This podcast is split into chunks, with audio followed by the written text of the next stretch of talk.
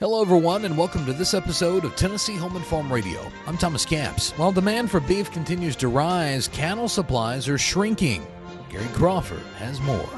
The latest USDA report on cattle feedlot activity during November is confirming what analysts in the industry have been expecting that the contraction in the beef cattle industry is certainly real and is certainly continuing. Producers in November placed 1.93 million head into feedlots. That's 2% below November a year ago. USDA livestock analyst Shayle Shagam says that's partly because of a rush earlier in the year to take cattle off pasture and put them into feedlots. A rush due, of course, to continued drought in many cattle regions. As the drought has affected large portions of the United States, producers were faced with poor forage conditions. They were faced with ideas of, of, low availability of hay to probably overwinter some of these animals. And that was you know, reflected in the fact that we saw very high placements of animals earlier in the year. And as the number of cattle outside feedlots diminished, placement numbers going forward have gotten smaller.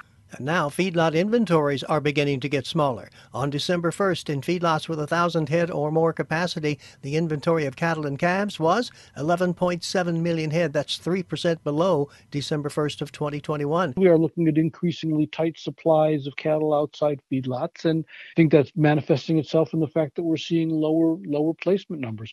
We're also seeing fairly strong demand for, for cattle. That demand is showing up a couple of ways. First, in prices for cattle. For fed steers in the five areas that USDA tracks, they're currently averaging about $156 a hundredweight, which is uh, compared to about $135 a year ago. For 2023, look for cattle numbers to keep falling, cattle prices to keep climbing. That was Gary Crawford reporting. For Tennessee Home and Farm Radio, I'm Thomas Camps.